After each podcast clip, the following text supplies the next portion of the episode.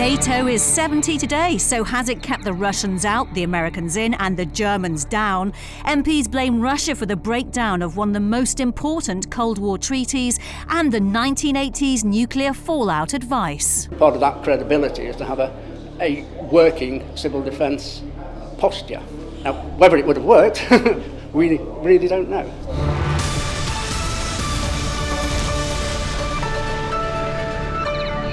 It's NATO's 70th anniversary today, and the Secretary General Jens Stoltenberg has marked the occasion with a rare address to the US Congress. He said that NATO did not want a new Cold War, but it must not be naive about relations with Russia. Mr. Stoltenberg called on the 29 nation organisation to provide what he called a credible and effective deterrence. In a moment, we'll hear from Jonathan Eyal, who is Associate Director of the Royal United Services Institute, as well as our own defence analyst, Christopher Lee. But first, let's cross the United States, where we can talk to Simon Marks from Feature Story News in Washington. Hi, Simon. Um, is the US as annoyed with NATO as it makes out? Uh, by that I mean, I suppose, Donald Trump. Well, I think Donald Trump uh, is uh, at least grumbling still about NATO. He doesn't give voice any longer to the claims that he made on the campaign trail back in 2016 that he considers the alliance obsolete, but he certainly hasn't been particularly enthusiastic uh, about personally joining in the celebrations that have taken place here over the last couple of days, uh, marking the alliance's 70th birthday. And there was an appearance uh, in the uh, Oval Office at the White House uh, Donald Trump sitting alongside Jens Stoltenberg. You know, a real opportunity there for the President of the United States to pay tribute to the contributions NATO has made to reaffirm America's commitment to Article 5, the self defense uh, commitment within the NATO treaty. He didn't do any of that. Mm. He simply uh, thanked Jens Stoltenberg for coming, uh, said that he had backed him for another term in office and that he hoped Jens Stoltenberg knew that he was a big fan. And then he went on to take a whole range of questions from reporters, not about NATO's 70th birthday, but instead about the uh, political issues that he faces here, particularly with regard to the Mueller inquiry. So it was sort of an odd ambience at the White House for the NATO Secretary General to sit through all of that and not get very much back from the President of the United States. And yet it was quite an interesting address that uh, Jens Stoltenberg made because it's the first time someone of this authority in NATO has had a joint session of the Congress to speak before. Yes, and I think it's important to underscore that he was there at the invitation of the uh, Republican leader in the U.S. Senate, Mitch McConnell. And many people here are interpreting that as Mitch McConnell sending a signal to NATO and to the White House that Donald Trump may be one kind of Republican, but there are lots of other uh, Republicans up on Capitol Hill who take the view that NATO still matters. And the address itself uh, contained not only uh, that uh, uh, notion that uh, the alliance needs to be ready to deal with the threat that it may eventually face from Russia, but there was also give from Jens Stoltenberg to the Trump administration in the speech speech, he did indicate that he believed that Donald Trump's emphasis uh, on the need for NATO members to bear more of the financial burden so that the United States ultimately doesn't have to carry the can for the alliance had made a difference. And he did concede uh, that funding was coming in in ways that it hadn't done before. So uh, that was a political gift for Donald Trump. Uh, Donald Trump didn't really reciprocate with any kind of birthday gift of his hmm. own. Yes, and Simon, how does NATO membership, which is European based, figure in President Trump's ambition to bring US forces back to the United United States? Well, I mean, he wants NATO partners to do more, and not just NATO partners, but of course other regional partners, particularly in uh, Iraq, Afghanistan, and Syria. I mean, I was talking uh, a few weeks ago to a very senior figure within the Trump administration who said the president is absolutely crystal clear on this issue. He wants the troops to come home. He believes that the troops have plenty of work to do in the United States rebuilding uh, American infrastructure. He does not buy the argument advanced by his generals that there is no alternative but to keep those troops deployed. And in that regard, he's looking for NATO to pick up what he argues is uh, slack that exists in the system. Mm, and what about your average American? Are they really aware of NATO? Do they ever read or see NATO stories in the news? Well, I mean, it's interesting, isn't it? If Jens Stoltenberg makes a speech to a joint session of Congress and the television cable news networks barely cover it, does he really make a speech to a joint session of Congress? I mean, of course he does, uh, but there has been precious little on American television, uh, on radio, uh, precious little discussion on the American high street about NATO's 70th anniversary. There is, though, a bit of good news for the alliance. In the latest polling from Gallup, 77% of Americans support maintaining the NATO alliance, and that includes Republican mm. support, which stands at 70%. So that again uh, suggests uh, that Americans are not entirely in sync with uh, the view that Donald Trump expressed during the 2016 campaign that the alliance is obsolete. They still want to be part of it, but there's other polling that says NATO is not doing enough to help solve the world's problems and needs to do more. All right, Simon, good to talk to you. Thank you for that. That's Simon Marks from Feature Story News.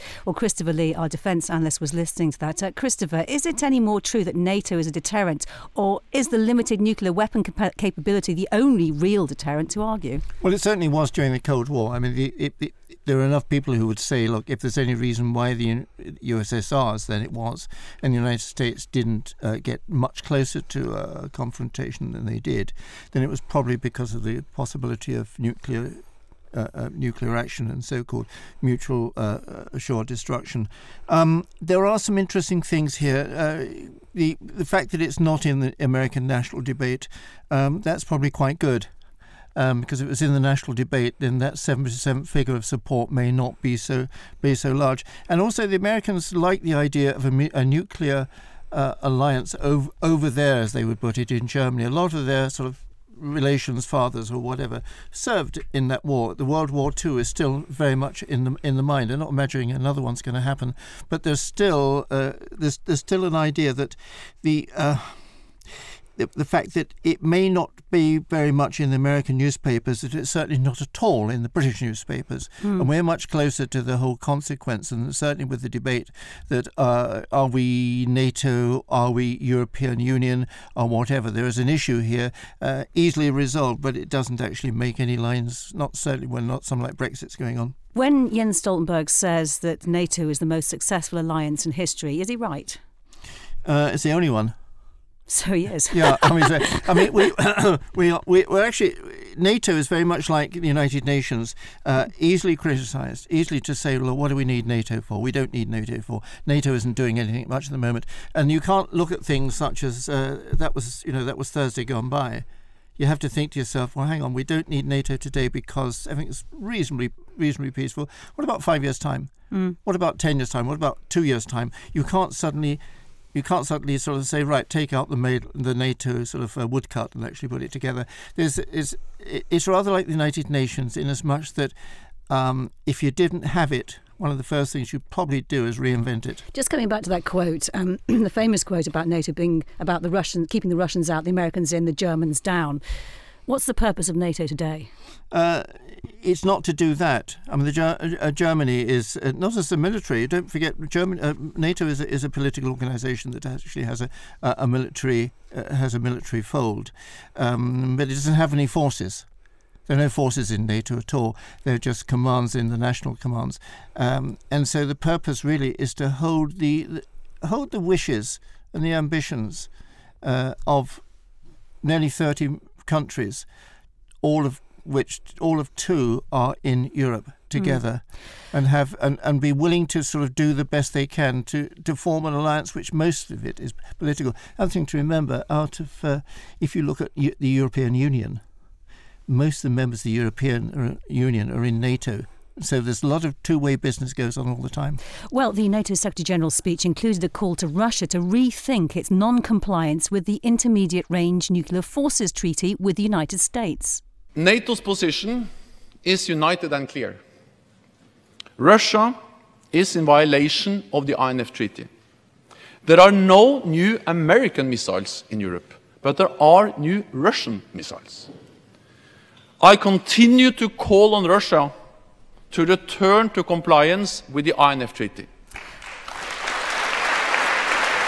Well, now a group of MPs says Russia is solely to blame for the end of the Cold War era agreement. The Defence Committee examined the circumstances which led to the US to announce it would leave the pact, which America accuses Russia of violating. James Hurst spoke to Chairman of the Defence Committee, Dr. Julian Lewis. Well, the committee, of course, hasn't been able to make the direct investigation itself, but we do know that the British government has very deeply gone into the uh, material that the Americans were able to produce. And we do know from the public record that Russia originally denied the existence of any such ground launched cruise missile at all. And when the West showed that they knew the designation of it, 9M729 uh, is the actual Russian designator. We've called it uh, SSC 8, uh, which is a, a cruise missile from a ground launcher.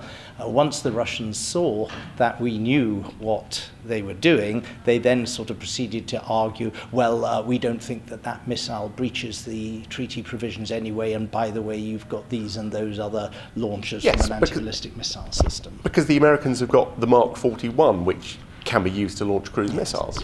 Yeah, uh, the well, the system that the Americans have is a system that's designed to launch anti-ballistic missiles in an anti-ballistic missile defense field. But the main uh, point about this is that Russia has systematically refused to engage with the disputes process that exists to allow allegations of violations to be investigated deeply. First of all, they denied that they had any missiles. Then, when they had the missiles, they denied that they fell into the requisite range. Uh, and then, as they often do when they're caught red handed, they started throwing about accusations about other systems that don't conform to the prohibitions of the treaty, and they won't submit uh, the evidence to, uh, in their defence to the adjudicating system that is set up to monitor this treaty. Ultimately, it was America that decided to pull the plug on this, uh, and right up until that point,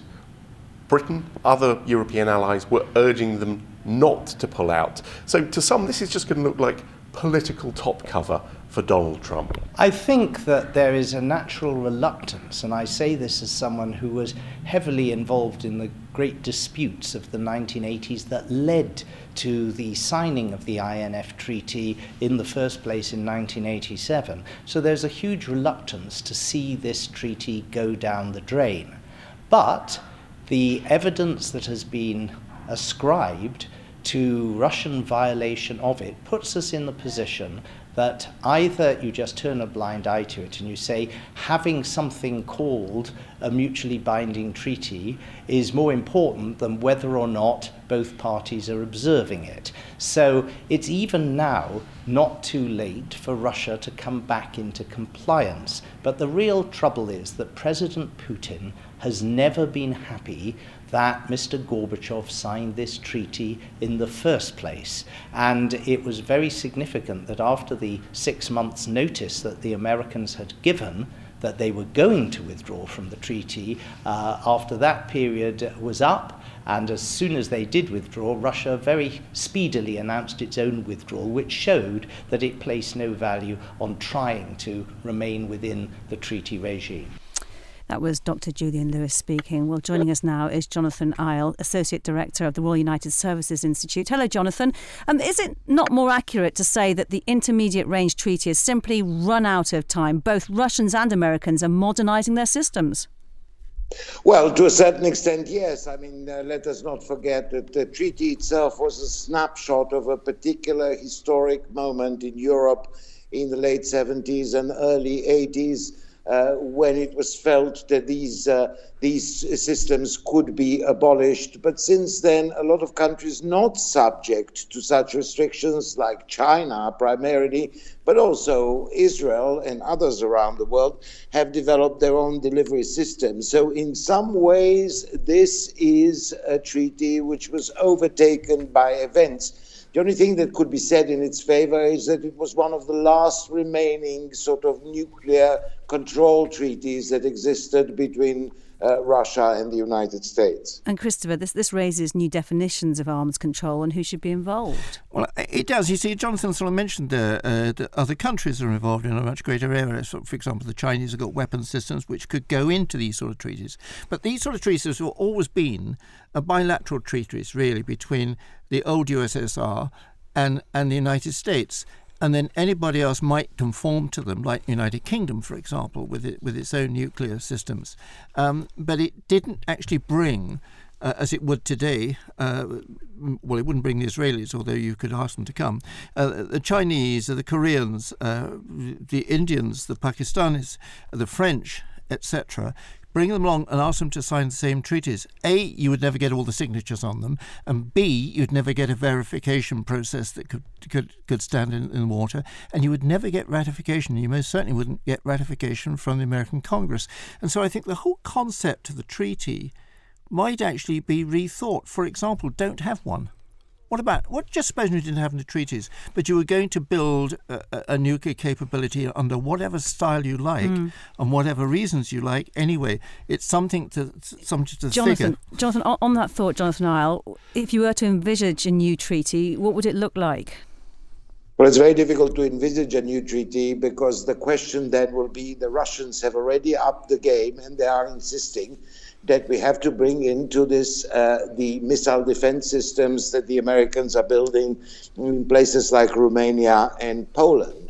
Uh, so, of course, nothing stands still. The price which Mr. Putin is demanding from us or from the United States for a treaty is likely to be prohibitive. And uh, it is not at all clear from official Russian statements whether the Russian military would countenance a treaty like that. The reality is that uh, Russia is a big country and it needs various ranges of delivery systems. So I think that once gone, the treaty cannot be invented. That's right. You see, the other thing, the, the, the important word is in in the treaty itself. In the name of the treaty is range, and so you say you must not have missiles that have got a range, launch range between, say, let's say 500 and 1,000 kilometers. In other words, you're saying don't book them into Romania because that means that they're too close to us within the range of, say, 5,000 or whatever figure you like to come up with. So it means that you can't put intermediate range missiles on the way that you would have done before. When you get back to the origins of these treaties, you're back to this period in the sort of early 80s. Uh, and America was going to deploy new medium range missiles into Europe uh, and this was the beginning of the whole cruise debate in, into the United Kingdom, um, because the Russians had produced something called the SS 20. And this was very important to understand that it was the range, how close you were. Until then, you just sort of sat there and ducked in the idea of intercontinental ballistic missiles. Now, it was actually on the shop door. Uh, Jonathan Eyal, since we're talking about missile defence systems, uh, just and reflecting also on, on NATO's birthday, the position of Turkey, its pers- purchase of the S 400 missile defence system, which is causing consternation from Russia, uh, purchase from Russia. Uh, how do you see Turkey's position in the alliance going forward with this, compl- with this complication? Well, clearly, as far as President Erdogan of Turkey is concerned, he thinks he could uh, uh, sort of engage in barter deals with us. The real dispute is between Turkey and the United States, and it is about something completely different. It's about Turkey's determination to acquire its own manufacturing capability for missile systems and for air defense systems. So they were happy to buy from the United States, but only if the United States were to transfer their manufacturing capability as well, which the Americans refused. Uh, so what we're seeing here is a, is a, a sort of a bartering game or a game of between the United States, a haggling game in which the Turkish president is involved of a kind that is not tolerable to the United States. The Americans have given plenty of advance notice that this is a no go area for them, that they will not tolerate an air defense system, a sophisticated Russian air defense system uh, in NATO. And this is not only because it could mess up the communication systems of the alliance, but also because of what it says, the political message of what it says. All right, Jonathan Eyal, we'll leave it there for today. Jonathan Eyal from the Royal United Services Institute, thank you for your time. Sit Rep with Kate Still to come, one Northern Ireland veteran speaks out about being investigated and then told he won't be charged. Why? Not one of them has stood in a riot line and faced a thousand people coming at you with bottles and stones. BFBS Sit Rep. One of the soldiers who is being investigated over Bloody Sunday has given us an exclusive interview about what it feels like to be told he is one of 16 who won't be charged. It was announced last month that just one soldier will face criminal proceedings linked to the events of the 30th of January 1972. Laura Makin-Isherwood spoke to the man known as Sergeant O. When the families of the 13 men who were shot and killed on Bloody Sunday marched through Londonderry last month, they were hoping then that 17 British military personnel would stand trial over their deaths. But moments later, they were told just one soldier, Soldier F, would face two charges of murder. For the 16 other soldiers told they will not face charges, it brought to an end a 47 year nightmare.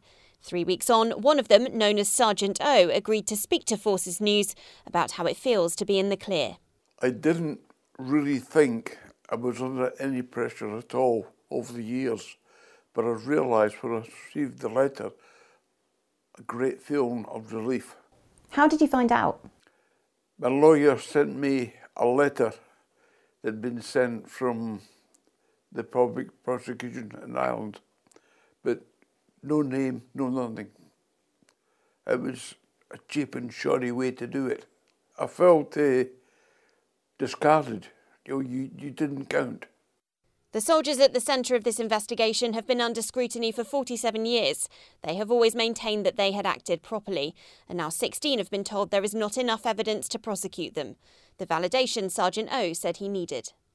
They haven't got a clue what they're looking at.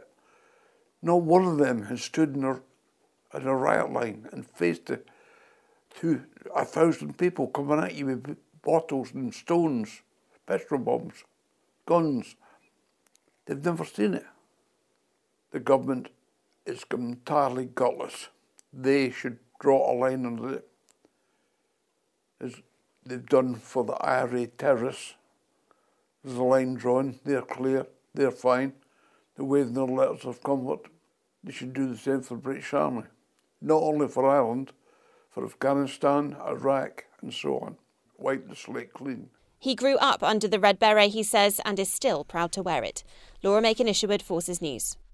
Well, we've also spoken to some of the families of those who died on Bloody Sunday. You can see those interviews on our website, forces.net/news. Now, Protect and Survive is the name of a 1981 government campaign designed to reassure the British public they could survive a nuclear holocaust.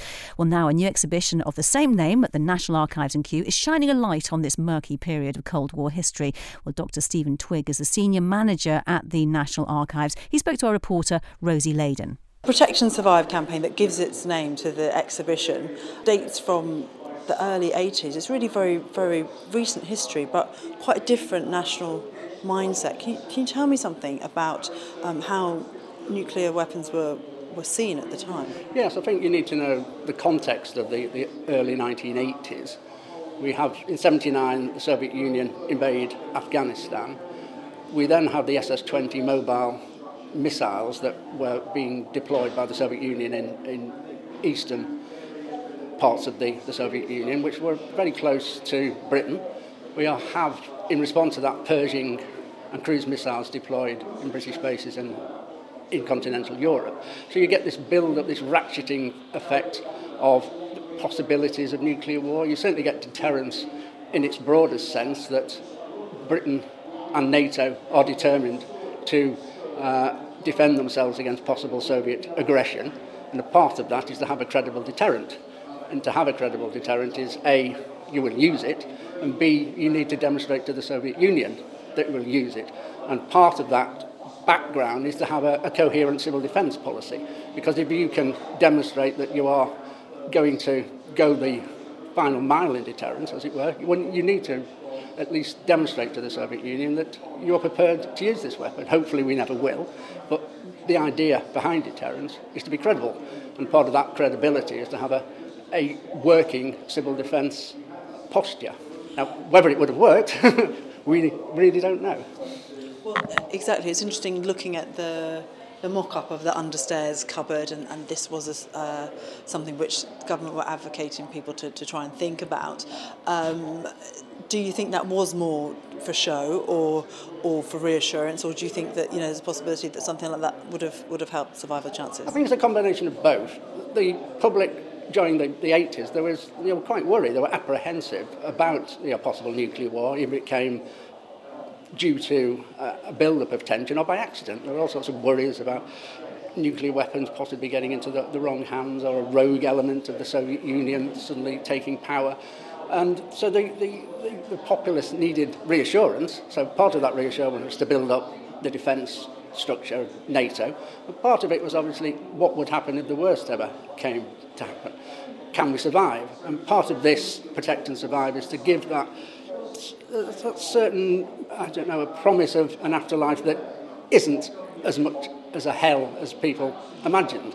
The major cities may well have been problems in, but in the countryside where lots of people live, this may well have worked. Uh, it was there to, to reassure, but also there to give credence to the, the whole of the British deterrent posture. Dr. Stephen Twigg from the National Archives. Uh, Christopher, uh, 1980s. I mean, I remember being really afraid about nuclear war ending us all. Well, so you should have been afraid because it was very much in the public mind. We have never seen uh, the CND, for example, build up to as many members, uh, active members who used to march every weekend. Um, it's also, if you remember, the period of, of President Reagan and Margaret Thatcher, which was a formidable right wing uh, political view of, of, of what was going on in Moscow.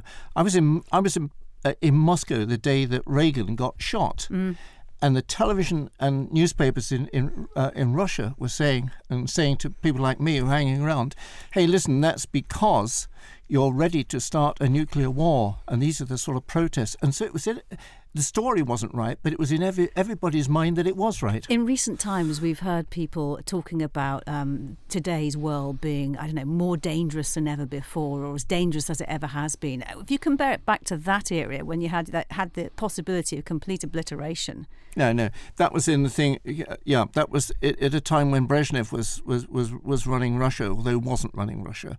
Nobody was running Russia, and they were just sort of cooling along. And also, you had this thing that we were talking about earlier. You had this this idea of mutual assured destruction, mad doctrine, that if you fire a missile at me, I'll fire one at you, and that's it, gone, all goodbye, last one, turn the lights out. And this is what this was about. And so when they came out with this thing, Protect and Survive, it was the most naff booklet that you could get. I, I remember it coming through the door, and I looked at this, and you know I was too young to actually read it. Really, it was it was supposed to be sort of hard hard literature, and I looked at this, and they said, "Get under yeah, get your under, stairs. Ta- get under the table or under the desk at school or something shows, like that. get under the stairs, you see.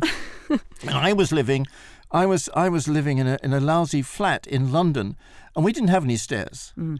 And I said, Where do I go? And just as a bit of a joke, I actually wrote to the Defence Ministry and said that uh, this thing doesn't only apply you to would do that. No, I said, well, it's not only me. I wrote to him and said, Look, this doesn't apply to me. Will I be all right if I do the following? And the following was go down to Deptford and get on a bus. And if I could get enough people together, we would drive the bus to, bus to Brighton. Would that be okay? Well, of course, they didn't. I mean, they're quite right. The MO didn't didn't reply. But that's the sort of thing that people were doing. Now, I'll tell you something else. What do you mean they were getting on the bus to? De- no, they were not. Yeah, we, as enough people would make the protest against protect and survive mm. and show the lunacy of it. Now, but what's important is today is it is quite a different thing. It's not a question of Russia is the enemy and nobody talks about intercontinental ballistic missiles now, which were the great threat, and this is what we talked about then. Mm. What people talk about now is Putin. They talk about the the the the individual, and is Putin a threat, not is Russia a threat? And what was interesting, the period I'm talking about, and sort of uh, saying it being in Moscow, uh, Brezhnev wasn't a threat. What the Russians talked about was Reagan. They didn't talk about the United States, and I think that's the thing that's similar. We've picked out for ourselves a villain, a devil character, and we believe it's just just possible. And if you were really upset about them taking back Crimea a couple of years ago, you see why a lot of people believe that. Well, I'm afraid that is all we have time for today. If you've got an opinion you'd like to share about something you've heard on the programme, you can tweet us at BFBS SITREP and subscribe to the podcast so you never miss an episode. So join us again next week. From me, Kate Chabot, thanks for listening. Speak to you again soon. Bye bye.